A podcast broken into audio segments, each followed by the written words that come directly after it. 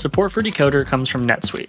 Here are some numbers all business owners should know for 2024 37,000, 25, 1. 37,000.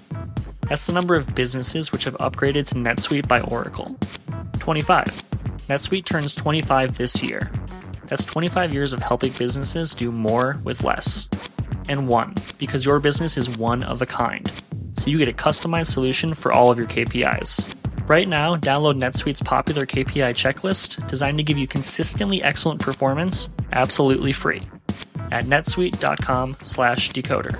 That's netsuite.com slash decoder to get your own KPI checklist. netsuite.com slash decoder. Support for this episode comes from the Current Report. From data privacy to the future of TV, retail media, and beyond, the world of digital marketing is constantly in flux, so how can you keep up? Well, the Current Report is there for you. Each week, marketing leaders on the cutting edge give you the latest insight. If it's creating a buzz, they'll be talking about it. Subscribe to the Current Report wherever you get your podcasts. Hello, and welcome to Decoder. I'm Nilay Patel, editor in chief of The Verge, and Decoder is my new podcast about big ideas and other problems. On this week's episode, I'm talking to Phil Spencer, the executive vice president of gaming at Microsoft, or more simply, the guy in charge of Xbox. And we had a lot to talk about. Not only did a new console generation just arrive in stores with the Sony PS5 and Microsoft's own new Xboxes, but gaming itself has become part of mainstream culture, a trend that has definitely accelerated during the pandemic. On top of that, we've reached an inflection point for game streaming. Google, Amazon, and Microsoft all have services that allow you to play games on any device by streaming them over the internet, kind of like Netflix for games. Although no one really likes it when you call it that. Phil and I talked about all of this how much the pandemic has accelerated those trends in gaming, why he chose to launch two next gen consoles at the same time, the issues we've seen with pre orders and supply, and how he sees Xbox growing over time. And we talked about game streaming, where it is now, where it might go, and how it's going with Apple and Google to get his streaming service in their app stores. Spoiler alert medium. I really enjoyed talking to Phil, and we definitely got deep into it but Microsoft's Xbox products have a lot of confusing names. So I'm just going to run through them all at the top so you know what they are. The Xbox is obviously Microsoft's game console. There are two new Xboxes in this generation that just launched the entry level Xbox Series S and the high end Xbox Series X. I know and it's not going to get better. Xbox Live is a service you pay for to play your Xbox games online with other people. Xbox Game Pass Ultimate includes Xbox Live and access to a library of 100 games you can download and play. xCloud is the code name for Microsoft's game streaming service, which is now in beta for Game Pass Ultimate subscribers. You got that? It's a lot. But uh, trust me, it sort of makes sense over time. All right, here's Phil Spencer, EVP of Games at Microsoft. Here we go.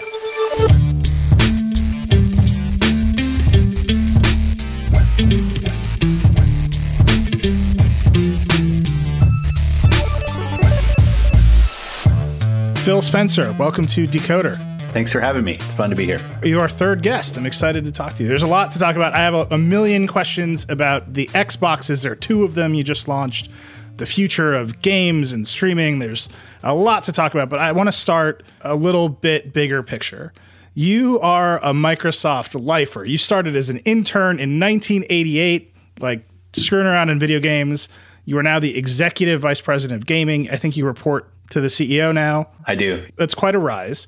And this moment seems like a particularly gigantic inflection point in gaming, right? We're we're talking about the entire architecture of games moving to streaming. We've got two big consoles. It's exploded in the mainstream culture. Is this what you expected when you were an intern in 1988? Is does this look like what your wildest dreams? Is it meaningfully different? What's your view on sort of where we are right now? Well, definitely not what I expected as an intern. I mean, just from both my own career, if we go into kind of my side of it, which I, I won't dwell on, but I've never been one with kind of huge, like a, a career roadmap. Uh, I kind of follow my passion and what I, I'm passionate about, teams I get to work with. And in terms of where we are in gaming, I think it's it's somewhat regretful, but it's also nice to see that during this time of social distancing and disconnect from from our friends and our family, that gaming's really pushed to the forefront as a real communal way for people to connect. And I think the world needs more of that. I, have kind of been on my, you know, gaming as a connective uh, tissue opportunity for people of different backgrounds, different beliefs coming together. Um, and during the C19 pandemic, people staying at home, we've really seen a rise in gaming. So I think we've seen the acceleration of some of the timelines and kind of trends in gaming over the last six months. We've definitely accelerated maybe a year or two in terms of adoption of some of this. But I think gaming has always been building towards this moment of, of being a real unifier. So that it's interesting. You said a year or two. Uh, with some of the other trends that have accelerated, you know, I've heard e-commerce is a five-year acceleration because of the pandemic. Streaming and cable television falling apart, and everyone moving to streaming services way faster than people thought was going to happen. You're, you're, thinking with games, it's only a, a year acceleration. Uh, you know, I, it, it could be longer. Um, I think gaming was further along some of those communal aspects of our art form than some of those other you know, I, don't when I'm watching video, streaming video services, I, I, don't know that I feel connected to anybody that's not in the room while I'm doing that. You know, some of the shopping stuff and, and stuff um, maybe in different parts of the world. Sitting in Seattle, you know, we we see a lot of online shopping and delivery. We just always have. so maybe it's it's different. Is there a big company in Seattle that does online shopping? Yeah, there's a few of them now. It's funny. We used to be like the sole outpost here at Microsoft, but everybody's around here now. And for gaming, though, I, I think with you know you've seen Twitch, you you've seen the power of gaming on YouTube. So you've seen Discord and other places where people come together to talk about games, watch games, watch others play games. Um, so I say the acceleration, and, and I don't know if that, I'm accurate in my timeline, but I feel like it's a little more gradual for us in gaming because we've already been so far along that kind of using community and virality as a way for people to get into gaming. Um, but we've definitely seen a surge, and I don't think it's something that's going to reverse. I think we've just become more and more a part of uh, way people entertain and connect. Anything about that surge uh, surprising to you, or is it just this is what I thought was going to happen in 2024 and it's happening in 2020? Um, it's been cool to see the kind of some of the genres and stuff that have really popped to the front in gaming when I think about things like Among Us and Fall Guys and stuff, really finding an audience, Animal Crossing, which has always been big. But you know, you have people like Gary Whitta doing uh, his talk show inside of Animal Crossing, and it almost seems normal that in this time that that, that would be happening. Gaming in certain times gets really hyper focused on realism and grit and, and kind and it's nice to see that during these times you've got a breadth of things that are really finding um, large audiences and large viewers i think that's that that's a not i wouldn't say a surprise but a nice to see the other thing i'll just say and it's something that i think is special about the game space is everybody can be a creator. You know, whether you're somebody on YouTube or somebody building a social following on TikTok or on Twitter or whatever, or you're somebody building games. You know, we've really democratized people's ability to create their own content uh, and get that to millions of customers fairly easily. The consoles all support that now. Obviously, Steam has supported that for a long time. You've got these social platforms that are out there that are letting people build the audience and I really just think also you're seeing the rise of the creators, and creators can be of different types. And that's something that I, think really provides longevity to what gaming is about as well, is you have so many people that are both a consumer of, of gaming content and frankly now creators of game content. So I want to get into that for sure, but I just uh, on the sort of zoom out level, you have been at Microsoft for a long time. You've seen three different CEOs. There have been three very different styles of how to run that organization. There have probably been even more versions of Microsoft itself under Gates, Ballmer, Nadella. What have you pulled into your decision making style?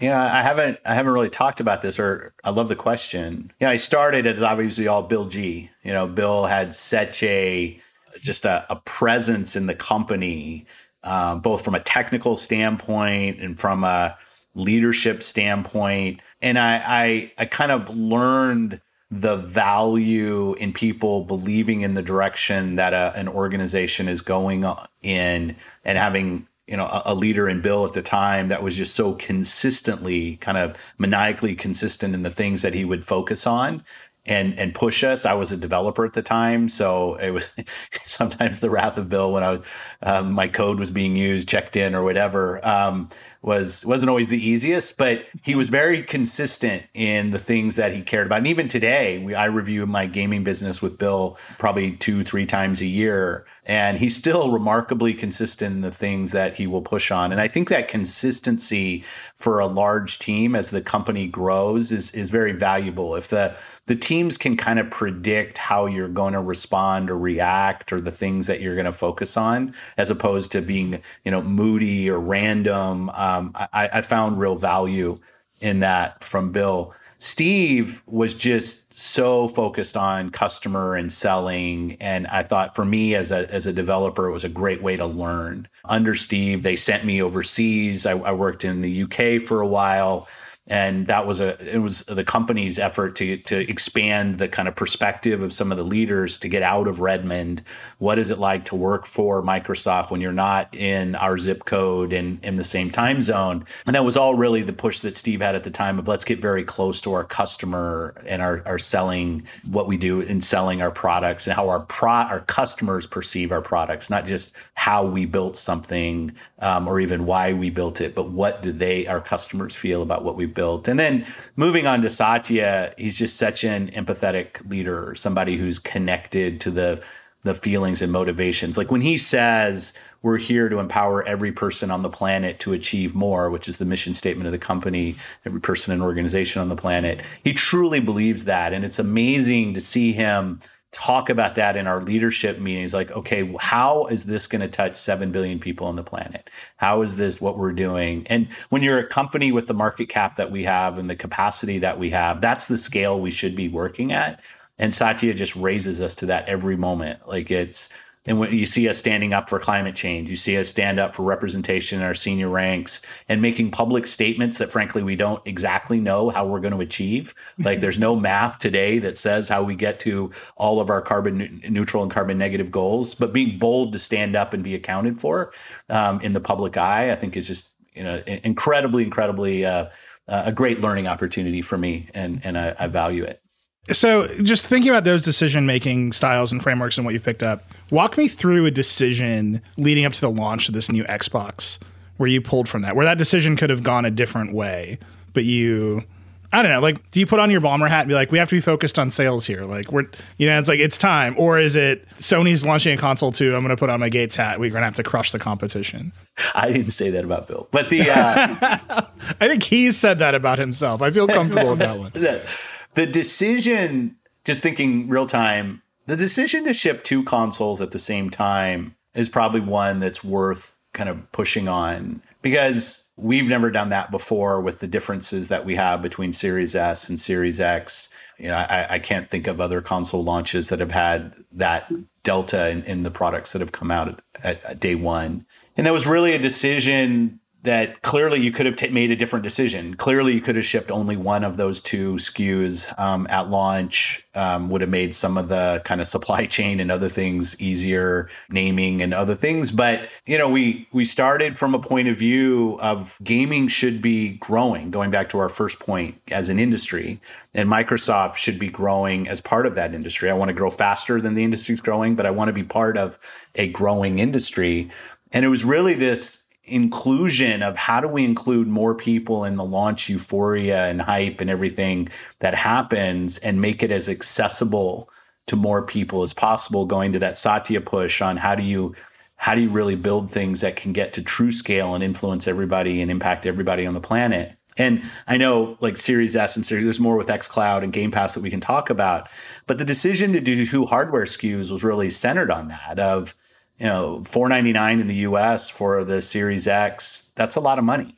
Um, that's a lot of money during a time of, of economic uncertainty and, and everything else. Now, we didn't know when we made those plans that we'd be sitting here, but even regardless of, of COVID, four ninety nine is is is is a lot of money. So, can we build an accessible console that will deliver a great next gen experience? Um, clearly different, but a next gen experience at a more accessible price point. Um, and it really centered on that how many people can we impact with everything that we do? Uh, and that decision wasn't easy and was questioned a, a, number of times by our in, internally. Um, but we feel really good about where we are now that we've launched and we see the result. But that that was a you know a, a good tough decision. What was the best argument against doing two consoles? Just complexity in the market, I would say. Well, I guess the way I would frame it, the best argument against doing it was Sony. like we didn't think that they were going to do it. Now, and, and I don't I have a ton, I've said it before, I have a ton of respect for what Sony does. So it's not to say what they're doing is wrong.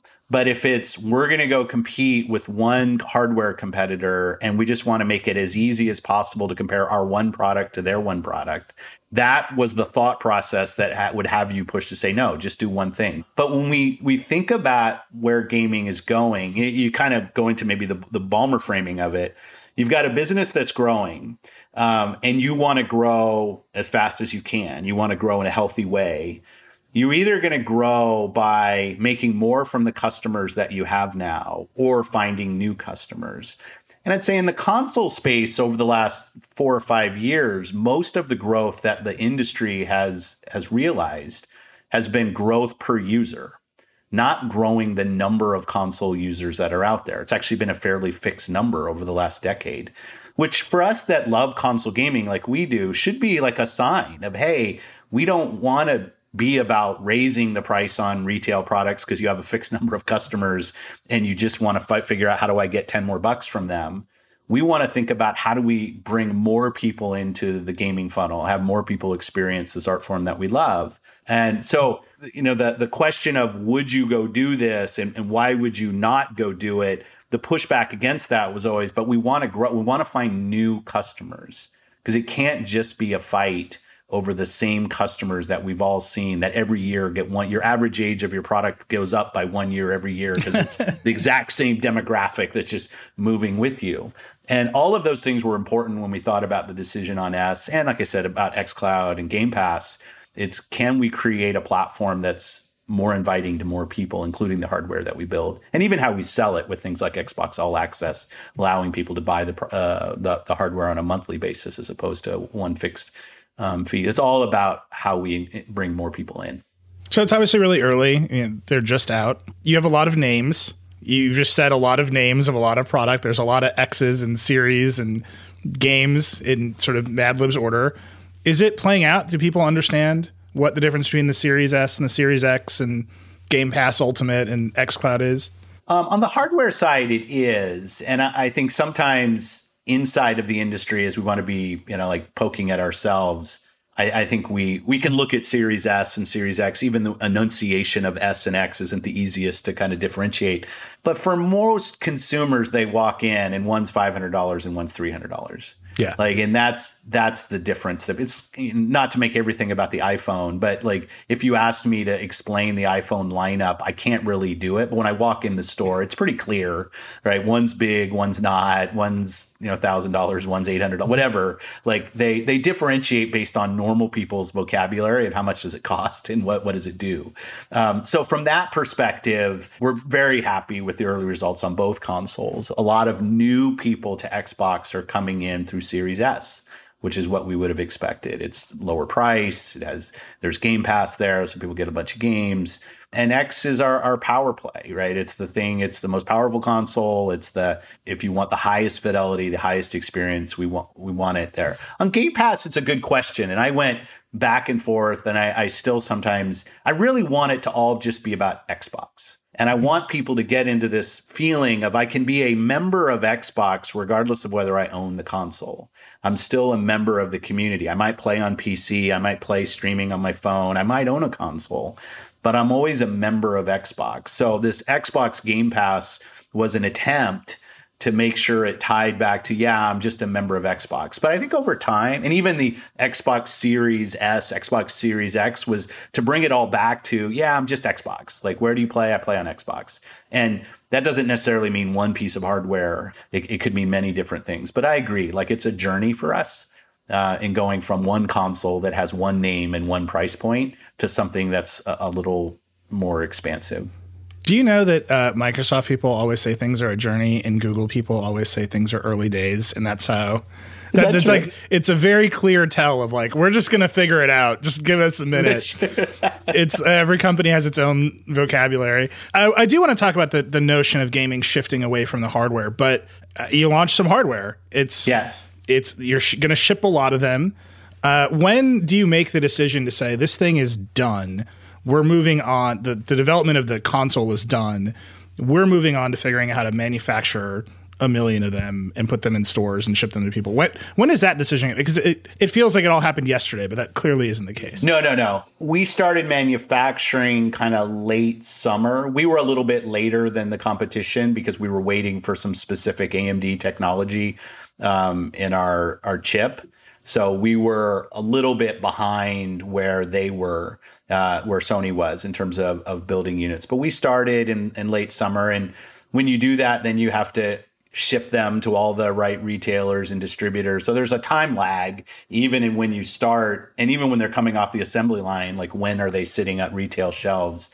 But we've been building at full capacity for now, you know, a few months, and we continue to. So units continue to hit the shelves demand is just incredibly high right now. Um, and it's like the biggest disappointment for me in this launch, but I'm also happy with it, is people love the product and the demand is high, such that when you're going to see product hit the shelf, but it goes very quickly. Um, and I would, if you want one, I'd recommend pick. I sound like a salesman now, but I'd recommend picking one up when you see it, um, because we're going to be in this this situation you know, probably into the spring of they're just going to be maybe not as tight as it is now, but demand is just really high and we're building. So we start the supply chain back at kind of end of summer. We're building, we're building. There is just physics in how many lines at the fabs you can put in the assembly lines. Um, so there, you know, you, you can just, you can build as many as you can build. And that's what we've been doing. Um, there are decisions around mix, like how many of the S and the X do you build? Um, so you kind of you have to make decisions on that. But um, Have you shifted that since you've started? no, we we knew that. Well, our no is probably overstating our, our level of insight. What should I say? We're at the starting line. Was that the Google line? Uh, Early days. Early days. Sorry, I got- even got to get it right. we figured that our first holiday and probably our second holiday, you would see more of the higher end SKU, just the higher the Series X um, sold. So we we built more Series X's than we did Series S's. I think when we go into kind of spring and summer, we'll probably moderate that a bit.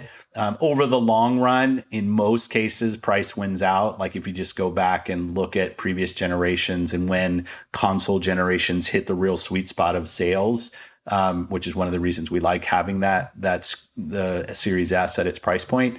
But yeah, well, and then when we go back into next holiday, which we're already thinking about with supply chain and build, so we're already in that uh, that framing, trying to look at what we think our ratio should be between the two. Um, the chips are very different in size, and this is a little bit in the weeds.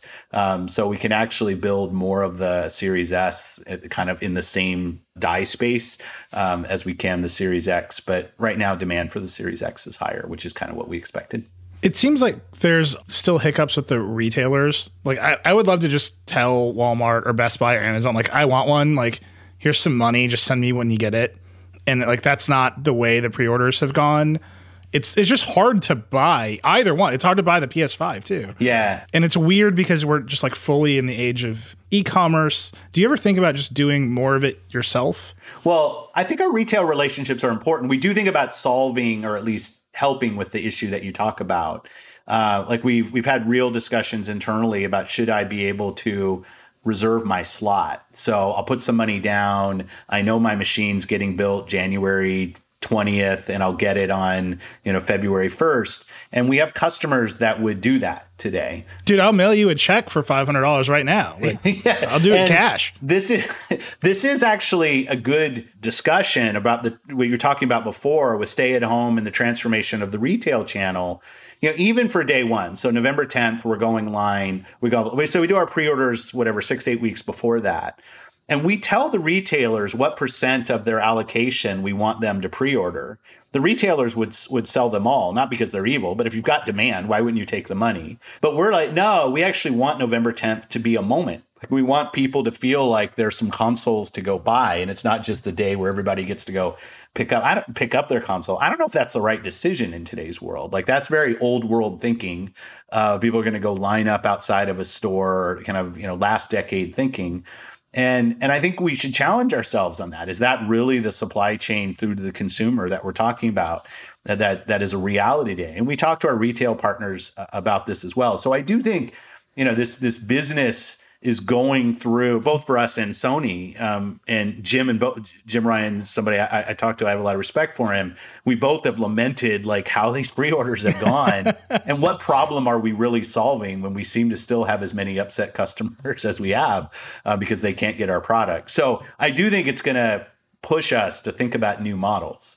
Uh, and it could be like reserve your slot. It, it could be doing things more direct with the customer. Still could have the retail um, the retailer fulfill the order, but just so people can have more clarity in when they can get a console. It's something we're working on. So you mentioned people lining. There's like all these cultural things that happen at a console launch, right? People line up, and then there's waves of unboxings. And then one thing that just mystifies me is there's a wave of people who like run over the new Xbox with their car and smash it with a hammer. And like I'm like I can't get one. And you're what goes through your head when you're like, well, the inevitable people smashing my new console are, is happening, and my next phone call is with my retail partners to figure out how we can get them more. To be honest, I love the industry I'm in. Like, I, I don't want any of this is the job I love. Uh, my wife will tell me it's the only job I'm qualified for, but this is definitely the job I, I love. That tribalism in the industry, if there was anything that would ever drive me out of the industry, it's actually that that you're talking about. You know, I look at shipping a product, shipping a game, as one of the bravest things a team can do. You put your product out there, it gets analyzed and prodded and reviewed. It can't defend itself. It's an inanimate object. You can't go on the internet and defend it. We've seen that way too many times. That never works. So when a team releases something into the market for this kind of kind of the world to, to tear it apart, um, on the on the internet. It's just such a brave thing for a team to do. I'm never going to vote against any creative team or any product team to do poorly because I have a competitive product. I just it's it's not in me, and I don't actually think it helps us in the long run in the industry. But there is, and especially in the console space, there's like a, a core of the core that's I think taken it to a destructive level of I really want that to fail so the thing that I bought succeeded. And that's saying on both sides. Like I'm not saying that you know it's it's all people crushing Xboxes and everybody on uh, that that loves Xbox is always completely inviting uh, to all the the PlayStation stuff. And I just I've said before I find it distasteful. Maybe that is is too light. I just really despise it. Like I um I don't think we have to see others fail in order for us to achieve the goals. And that's not some kind of like kumbaya thing. It's actually real. We're in the entertainment business. Um, the biggest competitor we have is apathy over the products that we service, it's games that we build, and and we see that today. Everybody's doing well in the industry right now, for the most part, with the stay at home and, and the surge, and that's what we should be focused on as an industry. We've done it with things like crossplay and other things that we focused on, breaking some of those tropes. But there is like a core that just really hates the other consumer product and man, that's just so off-putting to me. Um, and again, that word's probably too light, but it, to me, it's it's one of the worst things about our industry. Yeah, I always tell our team that rooting for failure is a bad. It's a, just a bad place to be you should root for success. It makes more it makes you happier. And it's just not a I've said it before, not a two may enter, one may leave scenario. Like could you imagine if you were the director of a movie and you wanted another movie to be bad so that people would hire maybe directors do that, but I don't I feel like there are some directors who do that. Maybe sure. they do, but like you know, I could see maybe like I don't know, like in the end, we know there's a there are millions and millions of people that are going to end up with a Switch, a PlayStation, and an Xbox in their home. Yeah. Um, and those are great customers, and they're going to buy the games that they want on the platforms where their friends are or where the exclusives are, whatever it is. So, like, it's just, it's not a world where, in order for us to win, Sony has to lose, or Nintendo has to lose, or Steam has to lose, or something. And it, if it is, it's not really a Microsoft business. What I mean by that is Microsoft has this perspective I mean, you look at our market cap, you look at the businesses we aspire to go be. I can't target Microsoft and say, hey, the board of Microsoft, our enemy is this Sony company. We should go take them out. It just doesn't, it's not even in our vocabulary um, to talk about Sony like that way. They're, they're a partner of ours, frankly, in a lot of different places. So uh, it's our ambition has to be a global business that's growing, that's going through transformation, where Microsoft has some real opportunity to help with that transformation and play an important role. And that's how we frame our opportunity in gaming. We're going to take a quick break, but when we come back, I'll ask Phil about the role of software in streaming and Microsoft's gaming strategy, and whether this is the last generation of big consoles for the Xbox. Support for Decoder comes from Indeed. Finding the perfect candidate for the job can feel like a product of fate, but all you really need is just an efficient matching engine that knows your preferences. For that, you can turn to Indeed. When hiring on Indeed, you can ditch the busy work. It schedules, screens, and messages candidates for you, so you can connect with them faster. Its matching engine learns from your use, too, so the more you use Indeed, the more accurate it gets. A recent survey by Indeed found that 93% of employers agree the site delivers the highest quality matches compared to other job sites. You can join the more than 3.5 million businesses worldwide that use Indeed to hire. And listeners of this show will get a $75 sponsored job credit to get your jobs more visibility at indeed.com slash the decoder. Just go to indeed.com slash the decoder right now and support our show by saying you heard about Indeed on this podcast. Indeed.com slash the decoder. Terms and conditions apply. If you need to hire, you need Indeed. Support for Decoder comes from Notion. Winter is beginning to wind down, and spring cleaning is just around the corner. In that spirit, it's time to declutter your digital workspace. For that, you might want to check out Notion. Notion combines your notes, docs, and projects into one space that's simple and beautifully designed. And the fully integrated Notion AI helps you work faster, write better, and think bigger, doing tasks that normally take you hours in just seconds. Personally, I use Notion to keep myself organized and to store all the information I need in one place. I've tried a lot of productivity apps over the years, and Notion is sleek, intuitive, and powerful. In particular, Notion has an AI feature called Q&A that allows you to search all of your notes by simply asking for what you're looking for. For me, that means old links to news stories, long lost notes to myself, and maybe even an old password to an account I might be trying to dig up. Seriously, give it a try. It's as easy as just asking a question. We all want to be sending less emails and tuning into less redundant meetings and Notion could help you by automating tedious tasks, like managing and summarizing notes. It'll also help you save money on all those tools you won't need anymore with Notion's integration. Over half of Fortune 500 companies rely on Notion to simplify their workflow, and you can join them. Try Notion for free when you go to notion.com/nilay. That's all lowercase letters.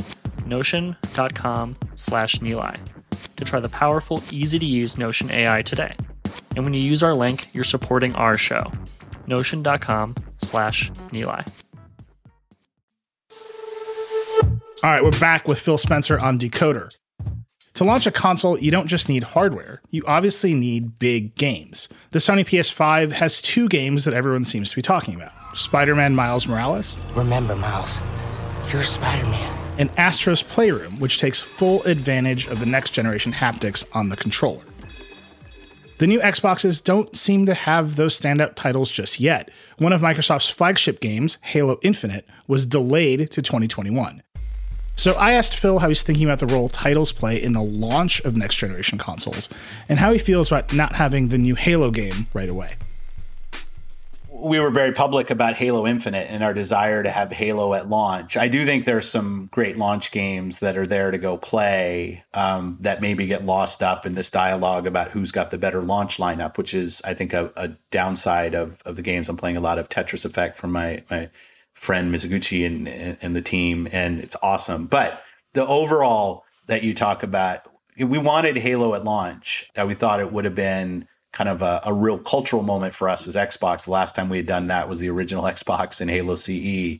You know, from a business standpoint, I'm selling every console I can build, so it's hard for me to paint out why how I would be selling more consoles today if I had Halo. I, I wouldn't be.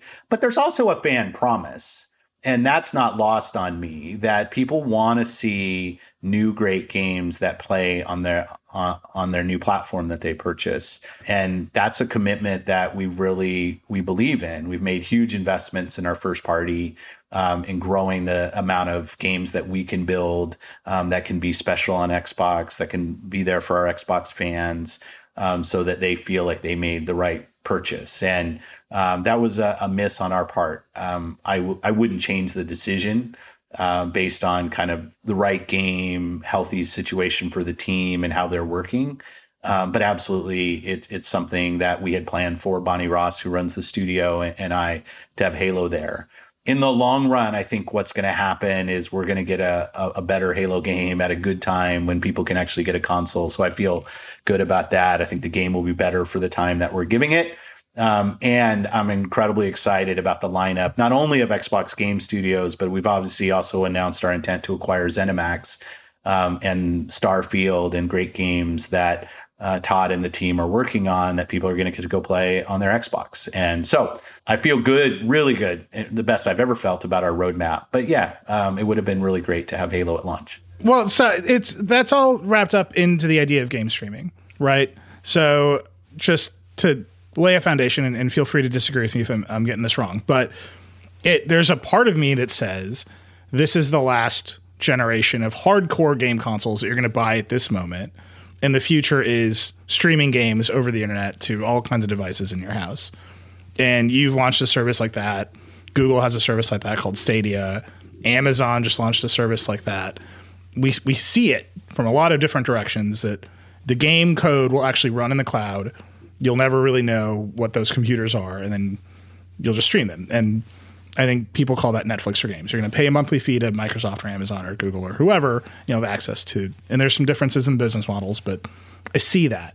Well, you're shipping two pieces of hardware, right? Like that. We've talked a lot about the nuts and bolts of your hardware uh, so far, but do you think that shift to game streaming is will be the inflection point? Do you think that these are the last big pieces of hardware you're going to ship? I don't think it is. There, these will be the last big pieces of hardware that we ship. But I, I totally understand the logic flow that you're you're running through. Like it makes sense. I'll say, and, and obviously I don't know. Like I'm I'm learning every day. We react to what our fans and our customers want, not what we need to have happen. Um, but like it's funny because I'm sitting here and I look to my right and here's my Sonos speaker, the Sonos Move, which is a big piece of hardware, well done. The advent of streaming audio has not caused me to buy fewer audio devices in my home. If anything, it's actually increased the number of of like not they're all they're not like, you know, $2 little speakers that I'm throwing. These are real money spent on real devices.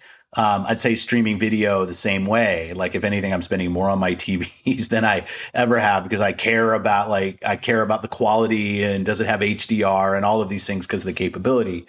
So I don't know that it's inevitable that streaming games means that there's no local compute capability um, that I want in my house. In fact, that's not what we're building towards. So when we think about xCloud, which is our our version of Stadia or Luna, I think what it needs to evolve to are games that actually run between a hybrid environment of the cloud and local compute capability, and that they can actually take full advantage of the cloud um, that's there and that's available, but also full advantage of my edge compute capability that I have um, in my home in the console. And it's really a hybrid between both of those. And that's, I think, the compute model that most people are, are going to move to with most app development um, is a hybrid model between edge and the cloud where things that either from a security or latency or even cost and bandwidth standpoint can be done locally should be done locally and things that really could use the scale that you can get through cloud and be able to light up multiple blades to deliver whatever experience you want to deliver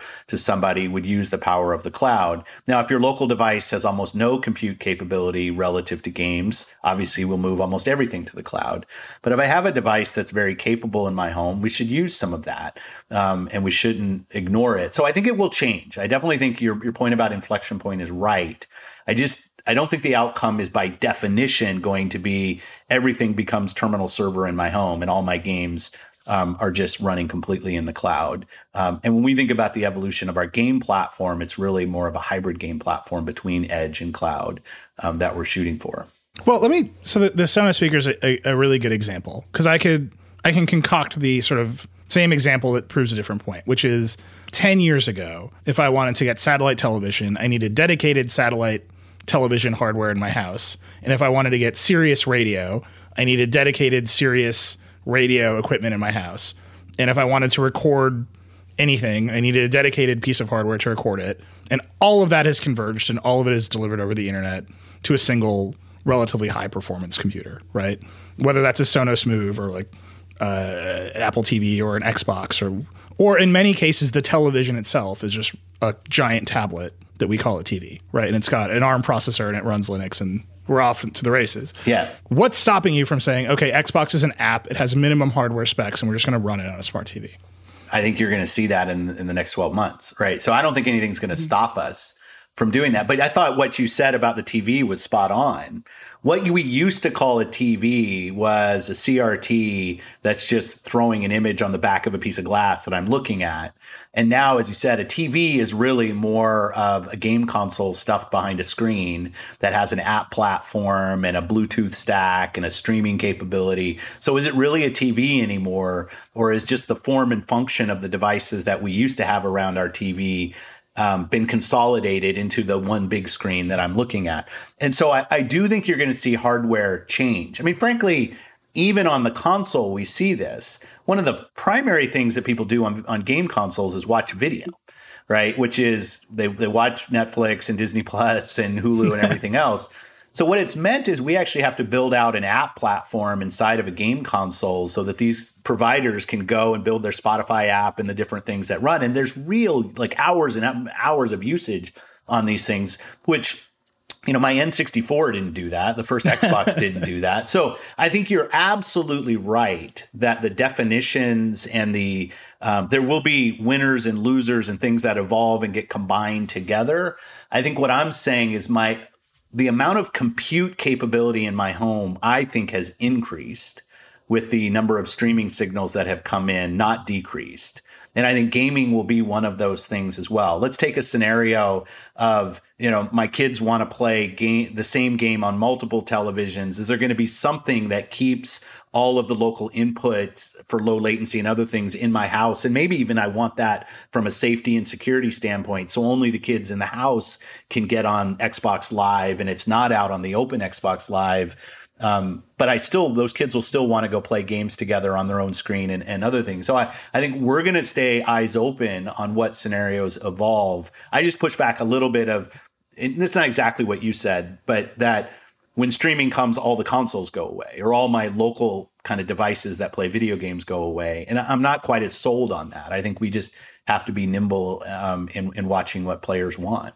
One of the larger challenges with streaming writ large is that the two phone platforms are owned by companies that are very interested in competing with the major game vendors. And they're not Microsoft. And they're not Microsoft. I won't say anything about Microsoft and phones. I, I, I promise that conversation is dead and over. But right, it's Apple and Google. Apple, yeah. obviously, it's embroiled in a lot of different controversies with various game makers. I think Fortnite is just at the top of the list.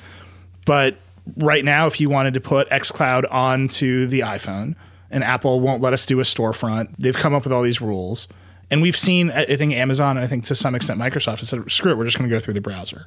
What is that conversation with Apple like right now? Is it just whatever the Safari's open, we're not going to deal with your app store? Uh, no, they actually remain open to the user experience we would like people to see, but we have this avenue of a browser that works for us that we will go and, and, and, build out, which gives us access, frankly, to a lot of devices.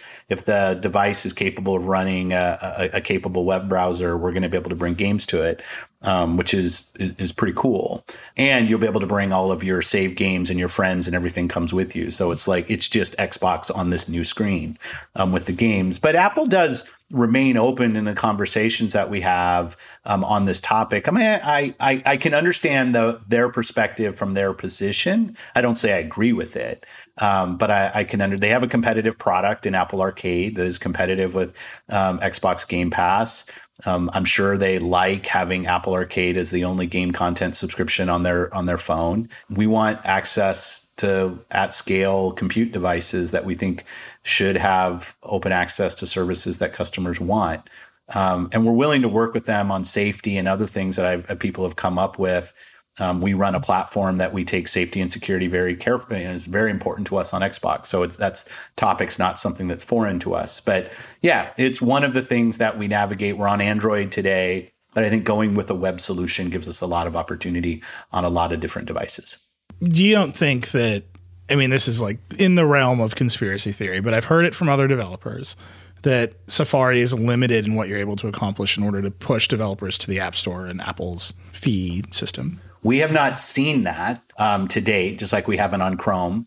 Um, I will say, you know, that maybe more Chrome, just because I'm, I'm I happen to be an Android user. Um, so, but it Google's good at advertising their first party services through their platform, right? So there's a capability of can our can our service run on Safari or Chrome and then there's also just the promotion capability that those platforms have of anytime I try to go to Game Pass, do I end up at Stadia? Like, you know, those are things that that isn't happening today. I'm, I'm, not accusing anybody of things, but that's just one of the positions we're in and not being a platform holder. You know, Windows is open. Things like Steam were created on Windows um, because Gabe and the, the team could go build an app that on Windows sold products, and it they didn't have to come through Microsoft. They had open access to the SDK and the the users. And as a platform holder, you have to be diligent in how you manage that. But it frankly, Chrome was built um, on on Windows. I think when compute platforms really get to scale, like a, like an Android or an iOS or Windows I think there's a responsibility for us to keep those open um, and allow for competition on them. I, I, do fundamentally believe that, and I've seen it work on Windows. What's interesting about that is when you go and push Apple and Google on, on their platform and how they run it, their first response is, "Well, Xbox and PS5 have the same fees." Do you think that's a fair comparison?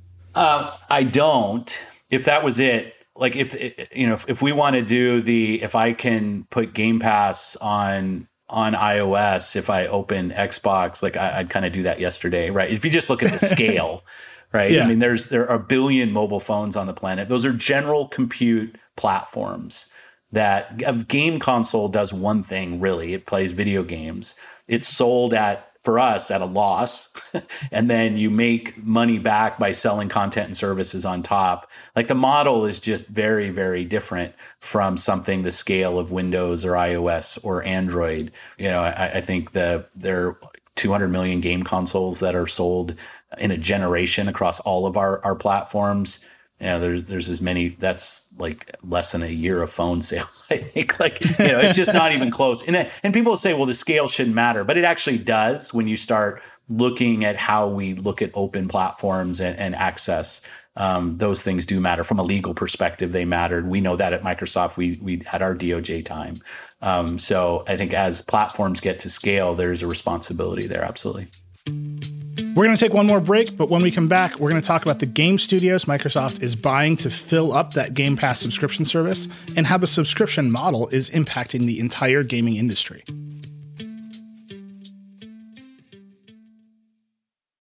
Right now, businesses are facing tough choices. Do you cut costs or drive growth? Solve for today or build for tomorrow? Do you satisfy your shareholders or satisfy your customers? The answer is Yes, you don't have to choose. With the intelligent platform for digital business from ServiceNow, you can say yes to unifying your existing systems and yes to accelerating growth. Visit servicenow.com to see how we can help you put yes to work. The world works with ServiceNow. That guy means business. Just an amazing player. No, not him, the sports photographer behind him. Uh, what? He has a business bank account with QuickBooks Money where he earns 5% annual percentage yield, so he's scoring big on and off the field. You might even say he's the MVB. MVB? The most valuable business. Making your money work harder. That's how you business differently. Intuit QuickBooks. Banking services provided by Green Dot Bank. Member FDIC. Only funds and envelopes earn APY. APY can change at any time. All right, we're back. Microsoft has acquired a lot of game studios over the past few years, but the biggest acquisition by far has been ZeniMax Media, which brings huge titles like Fallout, Elder Scrolls, and Doom under the Microsoft umbrella.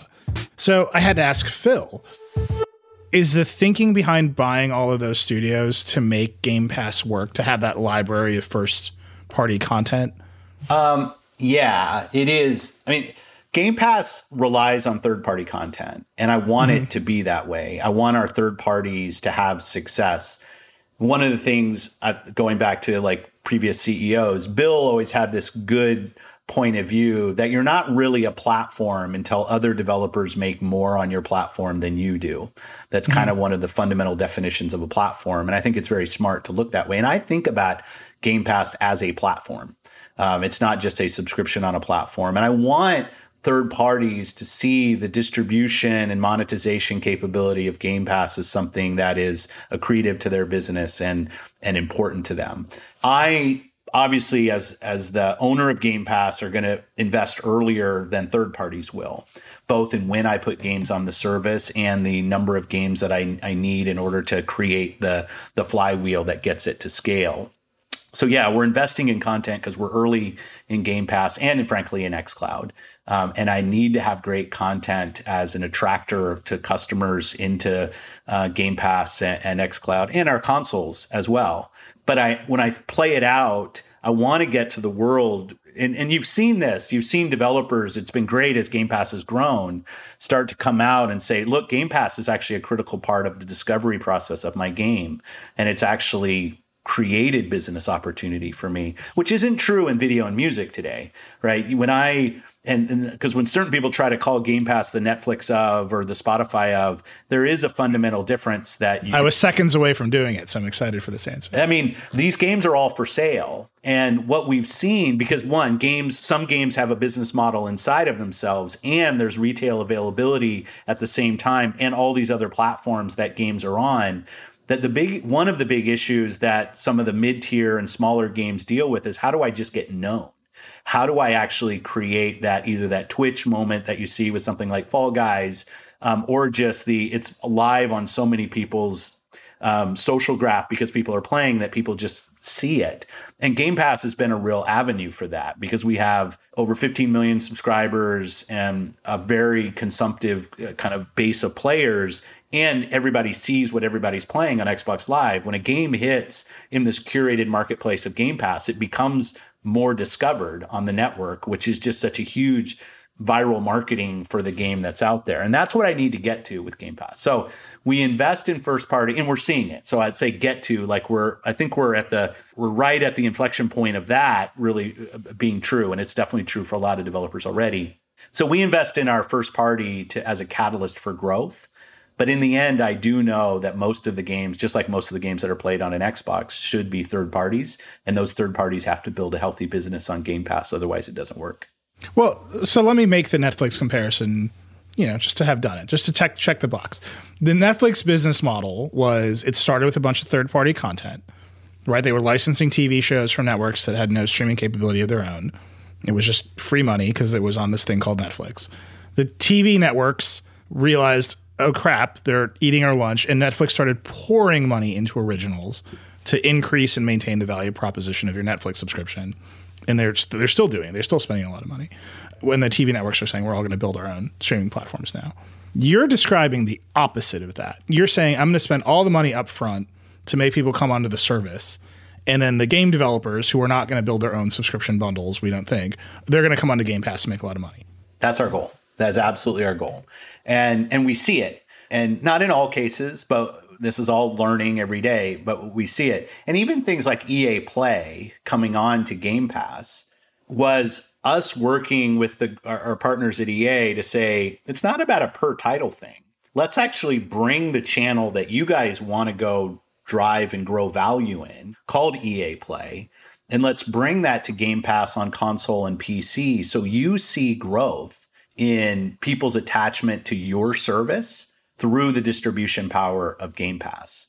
Um, and that's real strength for them, right? It actually, for a content partner like an EA or someone else, it helps them create the kind of moat around their content that says, no, this EA Play thing has value. Um, and we love that. Now, that's at a portfolio level. There's certain teams that are just, let's do that with our game. If I think about Studio Wildcard with ARK, you know, a game that does really, really well in Game Pass. It's a good example if they've got a whole ecosystem around what it means to be an ARK and the business model behind that. And they can use Game Pass as a great way for them to grow and find new customers who might not choose the game just on an open marketplace or might never find it. Um, but we can actually raise the visibility of the content. And that's just not true in the video space. I mean, it is true at some level. There's definitely some third party series that I've found like season one and two on Netflix, and then I'll go to watch on the studio's service or even on broadcast if it's something that's on broadcast.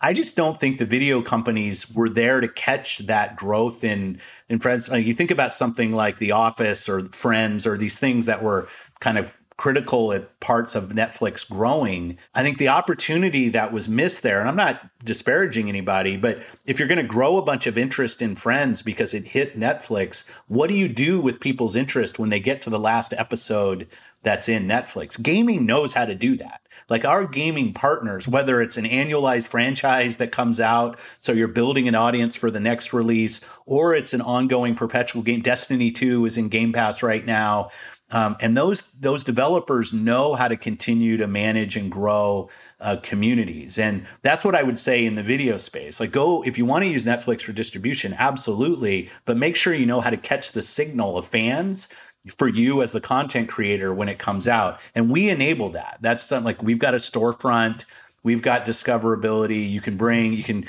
you can have your social, you know, whether it's UPlay or EA or other things on our platform. So you're building a direct to consumer relationship for you as a publisher. Those are all critical, critical p- components of Game Pass. And even more important with xCloud, as we start taking this content to a device that's never seen your game in a part of the world that's never going to own a game console or a gaming PC, how do you as a publisher build that strong direct relationship customer, either around your portfolio or around your game?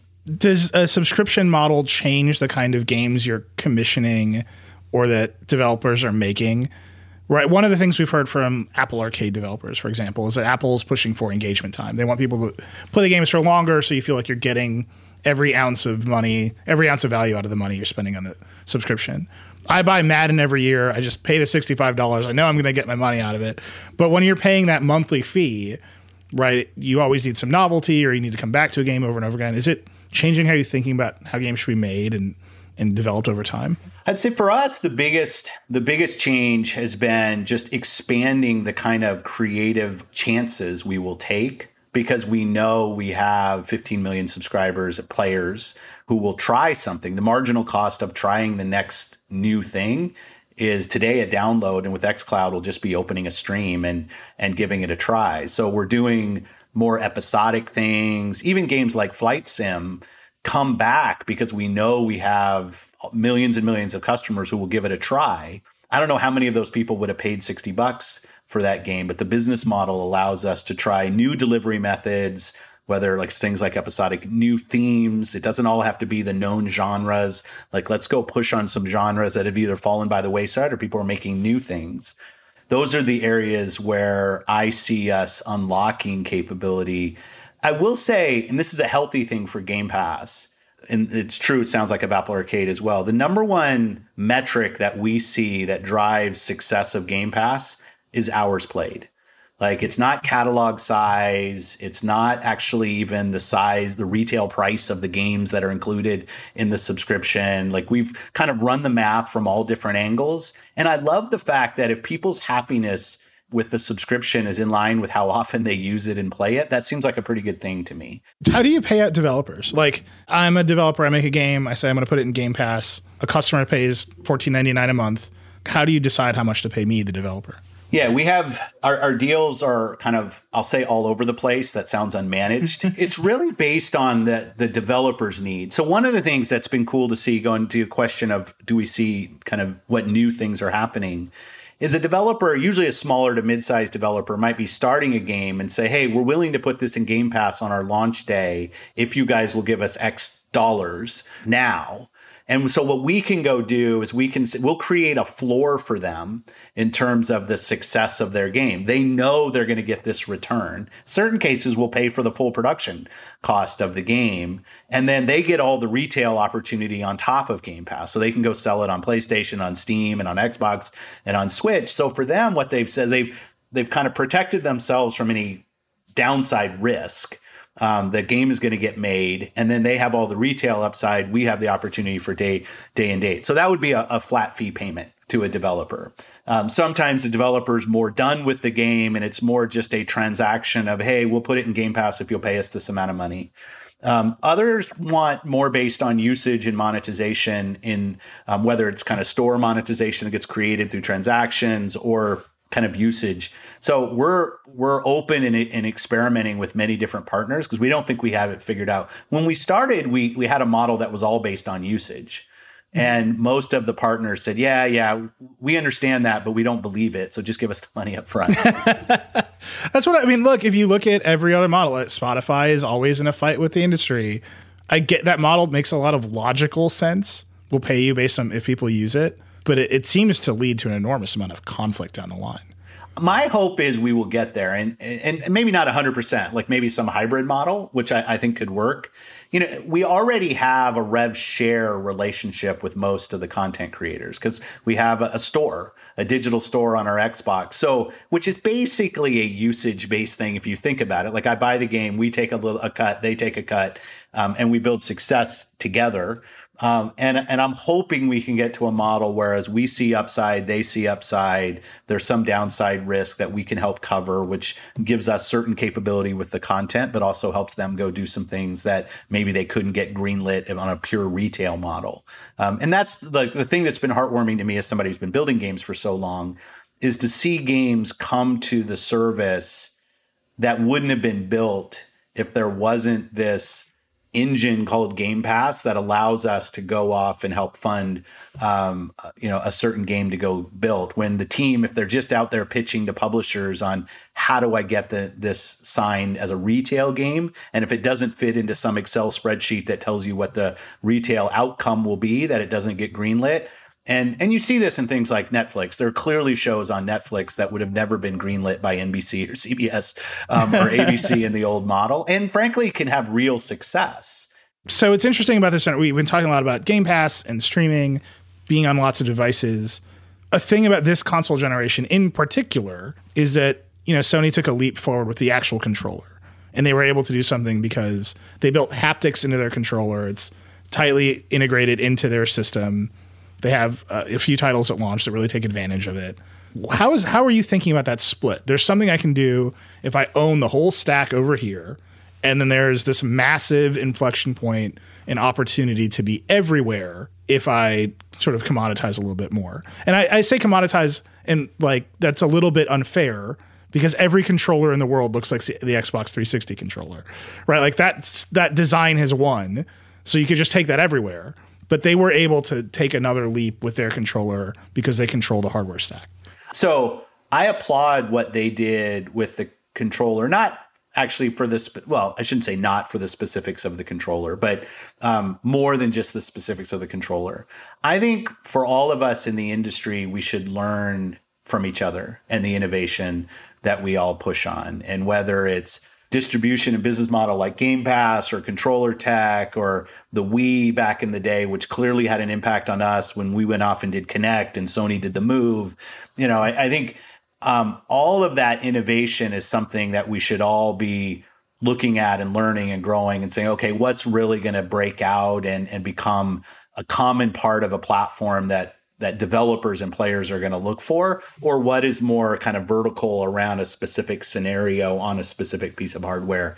Um, and so we're, we're trying to be eyes open on that um, for any technology, whether it's controller or any VR or anything else. Like yeah, but I look at that controller and I say, you, there's no way you could execute that unless you have a box right there. Right, like you couldn't abstract the PlayStation platform to every phone in the world and then support haptics with that low latency. You think you could? Yeah, yeah. You could create as part of the API that we have with direct input or other with Apple and, and Android, which is where our controller works. We could clearly add API calls uh, for rumble which we already do in certain cases or, or haptic triggers um, it's stuff that that we've looked at i think your point earlier around the xbox controller has kind of become a default even outside of gaming scenarios, always bizarre to me. I'll see some like somebody controlling a robot and they're using an Xbox controller somewhere in like an enterprise scenario. But you know, that's that's something where we have to think about superset, subset. Not all of our controllers have all exactly the same capability. The Elite has the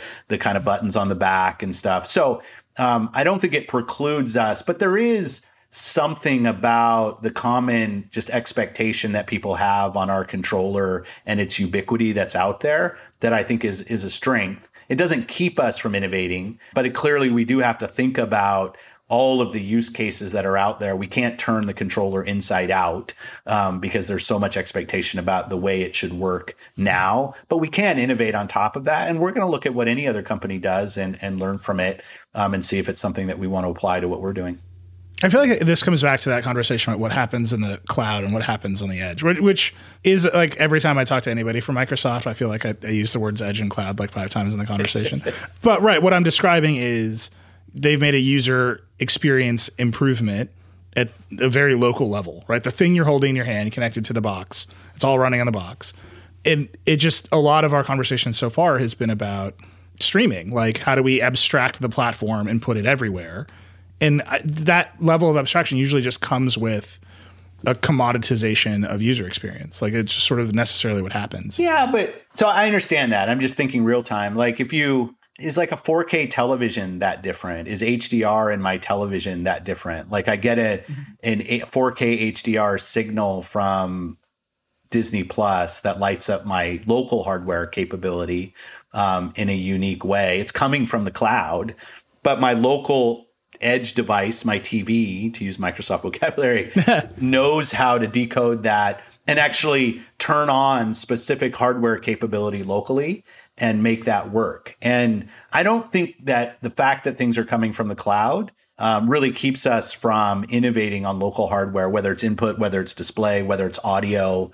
And you see that with DTSX and a bunch of other things that are hitting now you know those streams could easily come from from the cloud and and light up in interesting ways. It's something to think about uh, but we don't see it blocking us in any way. Last question. We've talked a lot about just sort of the business of games. We've talked a lot about how you architect the consoles how you make them how you get them to people. This is all in the context of what we started with which is games are having a moment. It's an inflection point. They're more visible than ever. Certainly i think that started with fortnite. We're seeing a roblox moment. There are concerts happening. This is how people are socializing in the pandemic. Games have just been a sideline in the entertainment industry. For, they were over there for a long time. Now they're just like in the middle of everything. Does that change your responsibility? You talked a lot about, you know, the, the parts of the gamer culture you don't like, but are there parts that you want to enhance that you want to push forward? There's a lot of kids learning their social interactions in these spaces. Like, what's your responsibility? How has it evolved? I love love this topic. I absolutely think as an industry, it's our responsibility to use both the interactive nature of our, our medium as well as you say the audience that comes into gaming to help build social norms that are durable across the physical and the digital space in gaming and non-gaming scenarios. Like I, I think we we have that opportunity as an industry. And i actually see us we got tons of learning and growing and mistakes in our in our past as a company as an industry. I say as a company as like as xbox you know i'm learning on this every day. But i absolutely see the industry. I'll go to like game developers conference um, you know back when we were having it physically. And you see blacks in gaming, Latinos in gaming, LGBTQIA plus in gaming events. You see topics around the discourse that should be able to happen in our social gaming networks. You see work on ML, machine learning tech- techniques to detect whether it's bullying or grooming that happens online or people that are in social suicidal stress situations and can we detect these things for the longest time gaming and again, as you've said many times, I've been around for uh, some will say too long. and when it's the adoption of things like AI or simulated 3D technology, gaming has always been at the forefront of adopting these things and making them mass market into consumers' hands. And I think now what we have as an industry is an opportunity on more social and and maybe even global issues that we can really lean into. And and I love the way that the industry itself and Team Xbox has, has done its share um, on on seeing that opportunity and trying to realize it. It's part like who are we as teams? It can't be a bunch of old white guys like me that are running all of these teams, and that's the only perspective that shows up in the creative and the business model and the opportunities. It can't just be people from North America, Europe, and Japan that are building games. Um, you know, we need to diversify w- what voices are being heard um, through the creative and where those those creations happen. Um, we need to really build safety and security. And we, obviously, we have Minecraft, Roblox is on our platform. We think very, very carefully about the both the social norms and the safety and security. So if I'm a parent and my kids online, that I know that they're as safe as they are upstairs playing in their bedroom, um, and you know that's a goal for us. So these are are real opportunities. I could have said challenges, but I see them as opportunities for us um, as an industry. And I'm I'm actually motivated by the accessibility and all of the work that this this industry takes on and and, and tries to go tackle. And that's a Sony comment, a Nintendo comment, a Steam comment, of like um, an Xbox comment. It's it's not it's not a competitive thing. Um, it's it's something for us as an industry. Sorry, I'm a little bit passionate about this one. No, I'm gonna I'm gonna ask you one more question because you're gonna keep giving me time if I stay on it. So, um, when you think about the opportunities there, how active are they? One of the things every platform company that we talk to, we ask them about content moderation. We, you know, like user generated content comes with like a known set of challenges. How active do you need to be in moderating and shaping your community versus putting norms around it and hoping it develops the right way? Every second, like the you need to be real time with your community as it gets to scale. Whether you're an individual developer with one game or a platform. And we, as Microsoft, and, and other companies will do the same, we need to give you the tools to help you as an individual game developer or as a growing platform to help monitor because it's one answer is to throw bodies at it and like okay i'm just going to go hire a thousand people to manage the community that happens on my game as it gets to scale. That runs out of steam at some point. Um, not everybody can go put azure stacks with rl with reinforcement learning capabilities all over but we can we have that capability. And we've built technology through microsoft research whether it's on the voice side the tech side or the image side that can detect certain things. And we've shared that with other game industry and community uh, companies that are out there.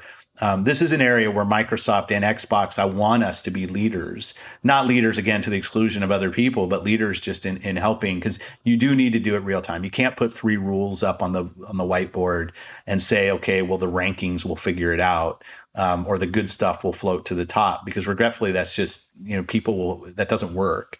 Um, it, it, can work for maybe a, a, a, short while but it doesn't work. So I, we see it as an active we have hundreds of people and a ton of technology and, and cores that we throw against this problem real time and and i really think it matters. So i think it's a constant opportunity. I see it as an opportunity because i i value what bringing people together in play does. I see the empathy it builds, you know, that social contact theory that I'm a big believer in of bringing disparate groups together with shared rule sets and understanding can help bring, build empathy between different groups. But with that becomes a responsibility to make sure it's the right environment for that to happen. Well, that's great. Well, thank you so much for going a little bit over. I really appreciate it. This is a great conversation. Thanks so much, Phil. No, I appreciate it. Okay. Thank you again to Phil Spencer for taking the time to talk with me. Thank you all for tuning in. I hope you enjoyed it. As always, I'd love to hear what you think of the show. You can tweet at me. I'm at Reckless on Twitter, or you can email us at decoder at theverge.com. And if you enjoyed the show, please share it with your friends and subscribe wherever you get your podcasts. Decoder is a production of The Verge and part of the Vox Media Podcast Network. It is produced by Sophie Erickson. Our audio engineer is Andrew Marino. Our music is by Breakmaster Cylinder. We'll be back next Tuesday with another episode of Decoder. We'll see you then.